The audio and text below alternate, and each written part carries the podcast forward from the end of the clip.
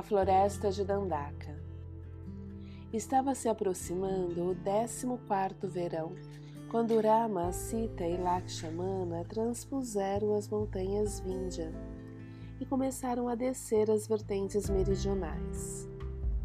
Certo anoitecer, depois de muito caminharem, entraram num grande bosque de árvores, onde muitos cursos claros d'água lhe cruzavam o caminho. Havia fumaça de lenha no ar. E então Rama disse: Estamos chegando à casa de Agastya. O Brahmane que abaixou as montanhas Vindhya destruiu dois demônios e instalou-se aqui. Embora seja um homem pequeno, continuou Rama, Agastya faz com facilidade o que é impossível até para os deuses. Na manhã seguinte, Agastya conduziu Rama a uma projeção de montanhas bem no alto da encosta que dava para o sul. Debaixo delas terminavam as montanhas Vindhya e os jangares secos e sedentos da floresta de Dandaka estendiam-se para o sul, até onde a vista podia alcançar. Estamos longe de Lanka, disse Agastya mas a orla de Dandaka é a fronteira do reino Raksha na terra. Em sua maior parte, Dandaka é um imenso deserto. Não conhece outro senhor senão Ravana. Quem quer que se aventure por lá não pode contar com a sua própria proteção. Ora, ama, Ravana, o rei dos demônios, julga ser o dono do universo. Que são os homens perto dele? Os prazeres perturbam-no e ele despreza os homens, a não ser como comida, fracos e imprestáveis. Os homens, cercados pelo acaso e pelo perigo, não distinguem o certo do errado. Suas vidas são curtas e miseráveis são presas da fome e da sede, da doença e da velhice. Males interminos os assoberbam. Contempla o homem, ignorante dos próprios caminhos do mundo, às vezes bebendo alegremente, dançando, às vezes chorando cegamente, lavando em lágrimas. 14 mil veteranos rakshas guarneceram Dandaka, comandado pelo general demônio Kara.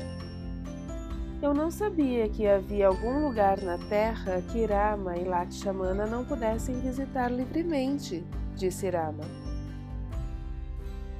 Revida-lhe os golpes, disse Agastya. Rama sorriu. Ainda tem um ano para peregrinar ainda existem uns poucos lugares agradáveis cá e lá em Dandaka, disse Agastya. Mas o resto está infestado de demônios bebedores de sangue. Tome cuidado, sobretudo à noite. Se não deixares que os rakshasas te apanhem desprevenido, eles não poderão vencer-te. Se os avistares, evita-os ao caminho e então Agastya abraçou Rama. Este é o caminho. Tomo-o às vezes por um pequeno trecho a fim de colher gravetos. Rama, os demônios não amam os homens. Por isso, os homens precisam amar-se uns aos outros. Rama, Sita e Lakshmana, com um novo arco, e as duas flechas novas presentes de Agastya desceram a montanha e entraram em Dandaka. O sol matutino, como um novo rico, brilhava com excessivo orgulho sobre a floresta.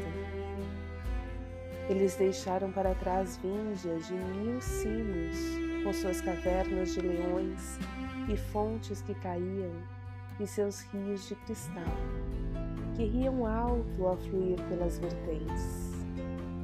Eles deixavam para trás vinjas de mil cimos, com suas cavernas de leões, suas fontes que caíam e os seus rios de cristal que riam alto ao fluir pelas vertentes. As árvores de Dandaka se diriam colunas de madeira e tinham galhos retorcidos como os corações tortos dos homens maus. Suas folhas eram quebradiças e secas. No ar ondulado e quente soprava um vento queimante. Imensos matacões acalorados devolviam o calor, e pedaços encrespados de cascas de árvores caídos no chão da floresta crepitavam a porção que o sol ia ficando mais abrasador. Toda a dandaca rangia sobre o calor, avisando os homens que se afastassem dela. O chão irregular, sem pegadas e deserto, era coberto de moitas vermelhas e carrapichos e macegas que gritavam quando pisadas.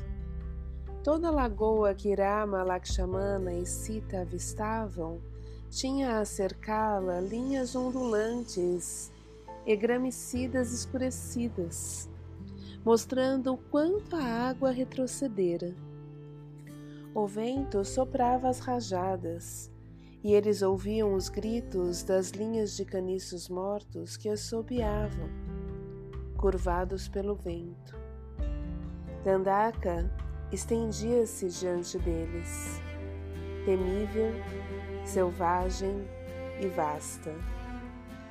Passando por tocos e troncos, Lakshmana conduziu-os ao interior daquele ermo de arrepiar os cabelos. E Dandaka foi ficando cada vez mais profunda, mais densa e mais cheias de grilhos barulhentos e monótonos e abutres empoleirados em galhos nus. Depois, ao meio-dia, viram os 84 santinhos da mata. Eram menores do que a unha de um polegar. Flutuavam pelo ar. Bebiam em raios de sol e pareciam partículas de pó ao sol. Dirigindo-se a Arama, disseram: Ó oh, filho, somos mansos e modestos. Isso aqui é apavorante e solitário. É uma tristeza viver aqui. Os rakshasas rondeiam a noite à procura de carne. Eles obscurecem a escuridão, como se fossem esmagar as montanhas. Precisamos suportar os demônios e sujeitar-nos a eles. Temos visto montanha de ossos das vítimas que eles trucidam, ossos brancos Brahma, ossos brancos. Deixe-me simplesmente caminhar pela floresta, disse Rama. Dai-me a vossa permissão para ver quem me deterá. Vemos a tua força, disseram. Liberta esta vetusta floresta, livra-nos dos nômades da noite. Rama respondeu aos santinhos. Extraviei-me do Dharma dos guerreiros, e isso aconteceu enquanto eu estava perto de vós. Nós nos respondemos dos rakshasas de Lanka, disseram os Valas. Eles andam por toda parte em Dandaka. Eles se precipitarão sobre ti, Rama. Golpear-te-ão pelas costas com armas desleais. Se nos atacarem durante o dia ou durante a noite, disse Lakshmana, nós o perseguiremos e os mataremos a todos. Oh, disseram os Valas, os santinhos. Lakshmana e Rama são como a lua. Não podem suportar-vos. Mais do que ninguém se indigarão convosco. Segue o vosso caminho e estais atento. Os santinhos se agruparam no ar. Ora, ama, somos pacíficos. Não sabemos. Acreditamos. Acreditamos. Acreditamos que a guerra é melhor do que o medo. se quiseres travá-la por nós? Rama, Sita e Lakshmana deixaram os santinhos e rumaram para o sul por algum tempo. E então Sita disse: Não somos gente da floresta. Não carregues a guerra contigo. Quando tornares a Ayodhya, serás novamente um guerreiro. Não deixeis que o desejo te faça agir mal. Não mates demônio sem uma causa para a guerra.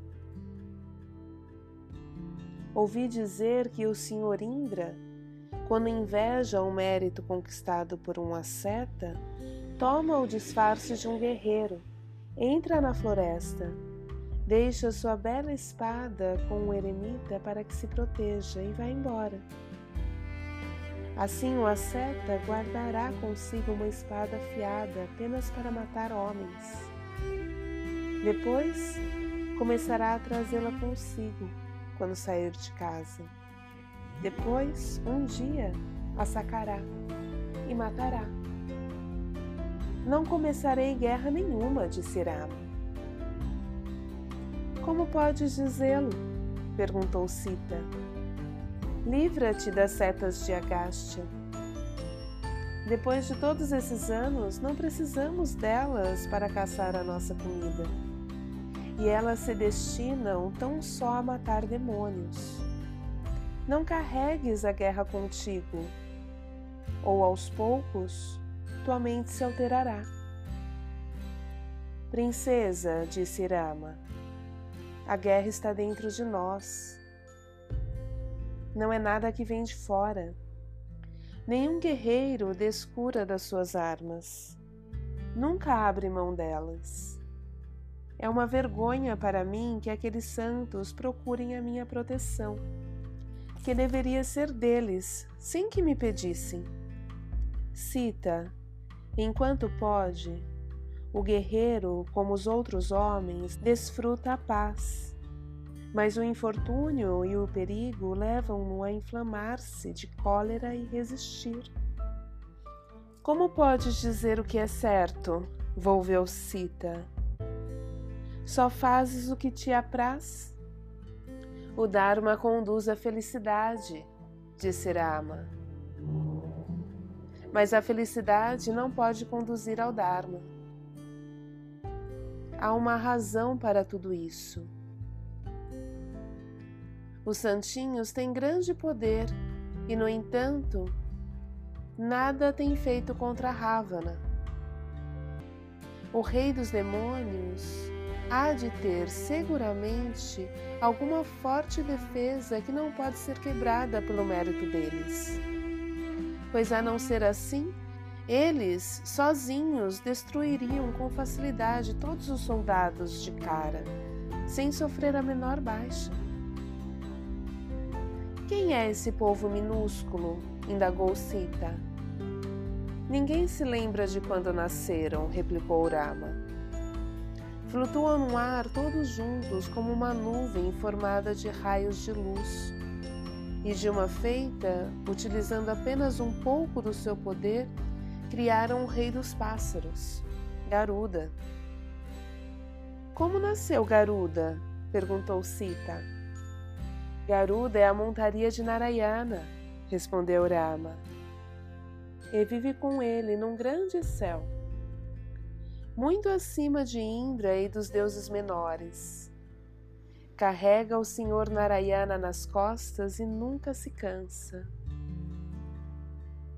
Rama, Sita e Lakshmana continuaram a dirigir-se para o sul através da floresta de Dandaka e chegaram ao rio Godavari. Lakshmana construiu outra casa para eles perto do rio, num lugar chamado Panchavati, onde cinco árvores múrmuras represavam a corrente, não longe de uma caverna na encosta da montanha. Uma bela manhã, depois de haverem chegado, estavam todos sentados ao ar livre perto da casa. Irama contava uma história a Sita e Lakshmana. Quando da floresta que o circundava saiu a Rakshasi Surpanaka, irmã de Ravana. Ela viu Rama e desejou-o. Surpanaka era disforme e vulgar. Tinha pele amarela e cheia de sulcos, como uma estrada ruim.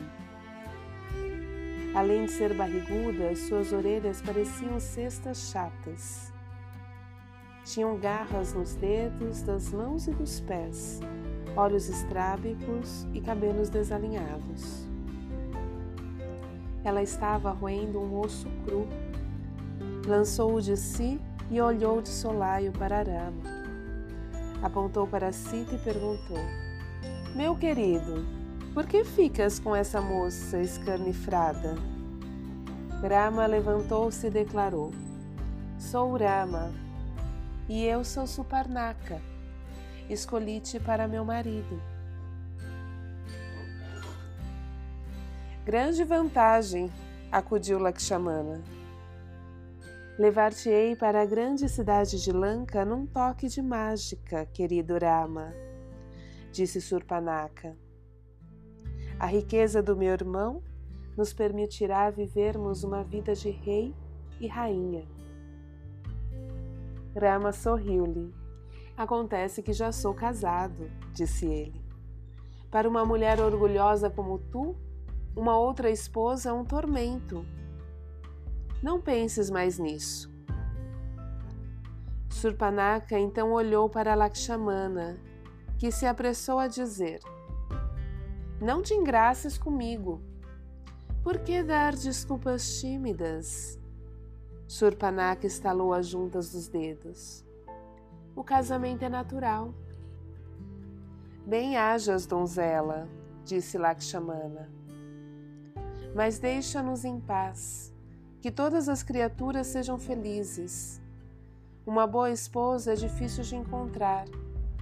Só desejo que te cases logo. Meu irmão Lakshmana também é casado, disse Rama. Já vi onde está o mal, gritou Surpanaka. E então precipitou-se para Sita e estendeu diante dela suas garras curvas como ganchos de elefante mas Lakshmana pegou-a.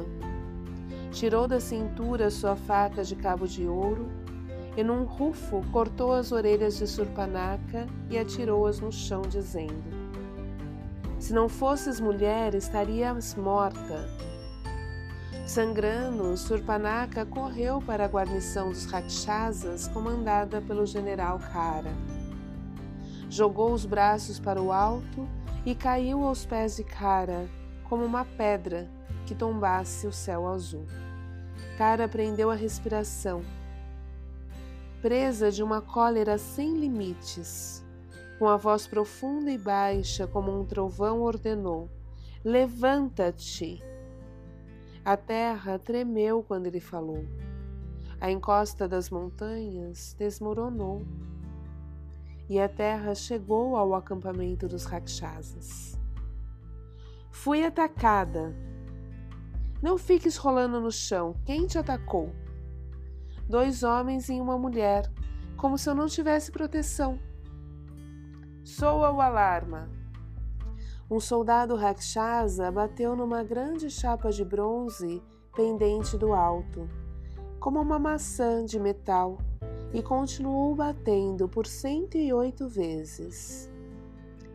Cara berrou para Surpanaka. Onde estão eles? Ela berrou em resposta: Em Panchavati. O alarma parou e a guarnição Rakshasa, composta de 14 mil homens fortes, reuniu-se. Cara postou-se diante deles e disse: Como a morte, matemos os três humanos de Panchavati e façamos o rosto desta dama. Em Panchavati, as setas de Ayodhya de Rama começaram a fumegar. O seu novo arco zumbia. Rama retessou e disse: Lakshmana, nós os enraivecemos profundamente. Esconde-te por um momento com Sita naquela caverna e cobre-lhe a entrada com árvores. Ficando sozinho, Rama ergueu a vista para o céu na direção que Surpanaka tomara.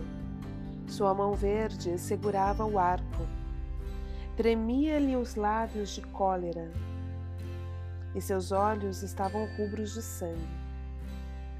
Os rakshasas chegaram voando baixo, logo acima das árvores e comandados por Kara. Quando viram que só havia um homem diante deles, hesitaram. Parai, se dais valor às vossas vidas, gritou-lhes Rama. Renda-te então, replicou Kara. Vivo aqui sossegadamente, disse Rama. Por que me procurais fazer mal? Estás perdido, responderam os demônios. Rama pronunciou um mantra e deu três passos para trás a fim de fazer a pontaria. Cara olhou à sua volta, não viu mais ninguém além de Rama e agitou as mãos. A invencível legião de Dandaka atacou. Rama matou a todos, aos 14 mil guerreiros rakshasas e ao general Kara. Utilizou o que precisava dos mantras e das armas que Vishwamitra lhe ensinara. As setas douradas de Rama varreram o céu como relâmpagos amarelos. Não havia escapatória. Surpanaka, que observava uma distância segura, mergulhou na terra e fugiu, graças ao poder dos rakshasas, através de uma pedra por baixo do oceano meridional. Voltou para a superfície bem ao alto do palácio de Ravana e juntou-se ao irmão. Ravana estava em seu trono despachando. Surpanaka entrou na sala gritando de dor. Rama! Rama! Rama! Subiu correndo a escada do trono e agarrou as pernas de Ravana e apertou-as como se fosse um torno de ferro. Suas orelhas haviam desaparecido. A corte do rei demônio silenciou chocada. Ravana ergueu-se e gritou: Quem se atreveu? Cara está morto, disse Surpanaka. O quê? gritou Ravana. E também todos os seus soldados. Ravana fez sinal com suas dez mãos esquerdas e os médicos rakshasas precipitaram-se para a frente. Estalaram os dedos e restauraram as orelhas de Surpanaka. Em seguida, deram-lhe alguma coisa para beber e deixaram que ela se visse em um espelho inquebrável. Ravana fê-la sentar-se e desceu o trono para sentar-se ao lado dela, dizendo: Agora conte-me. Sou a única que ainda está viva, comentou Surpanaka. Como o próprio inferno, Dandaka está banhada de sangue.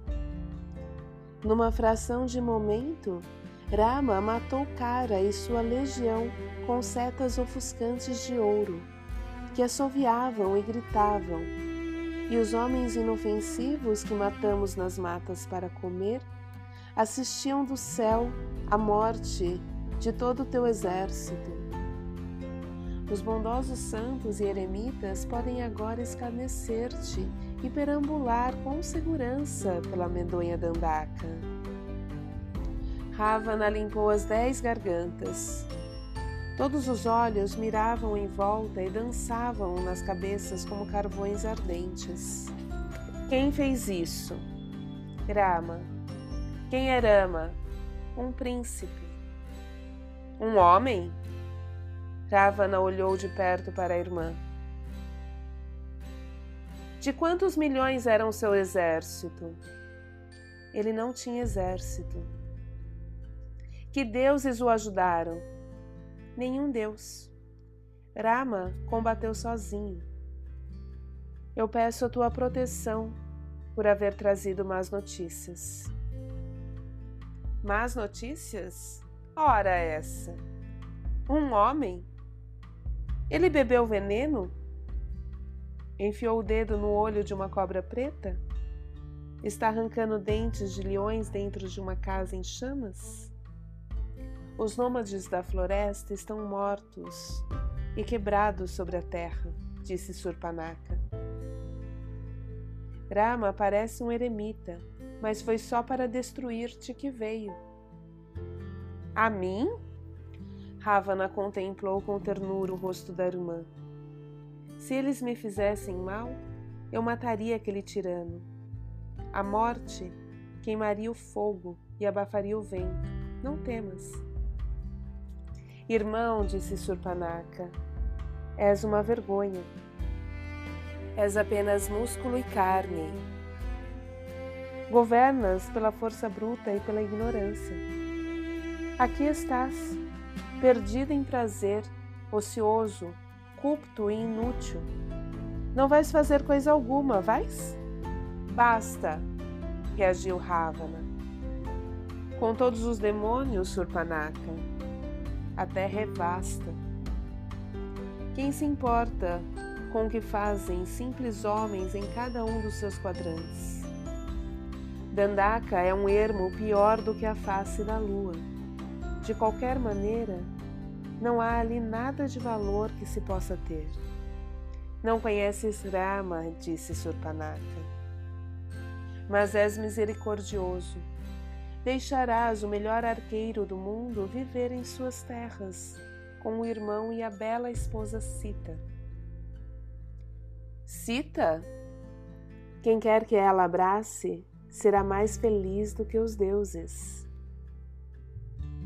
Foi o irmão de Rama que me cortou as orelhas. Mas quando o cara tentou vingar-me, somente Rama nos combateu. Os três juntos poderão fazer muito mal aqui. Neste preciso instante, Sita deve estar enlaçando Rama amorosamente e curando-lhe a ferida com as suas carícias. Quer dizer que ele foi ferido? exclamou Ravana. Ele machucou o calcanhar quando deu alguns passos para trás, descalço. Quer dizer que ele se recuou? Ele estava fazendo pontaria para abater com suas setas o teu exército. Continua, fala-me a respeito dela.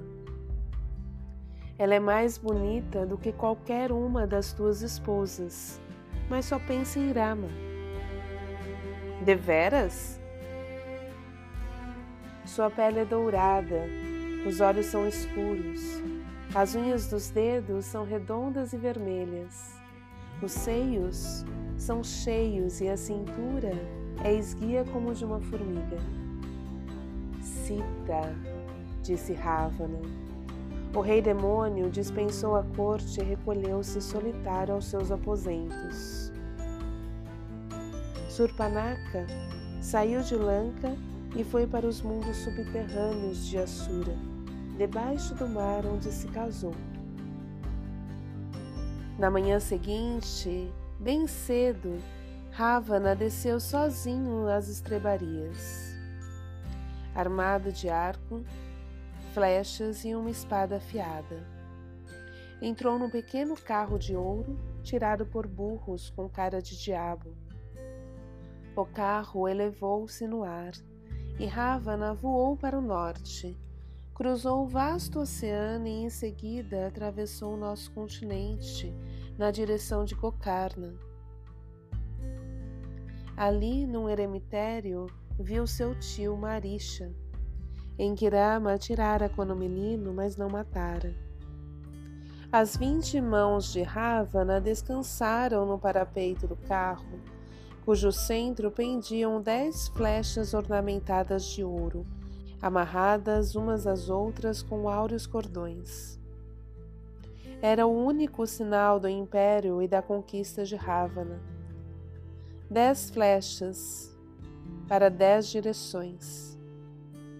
O sol e as outras três, e as quatro intercaladas entre elas.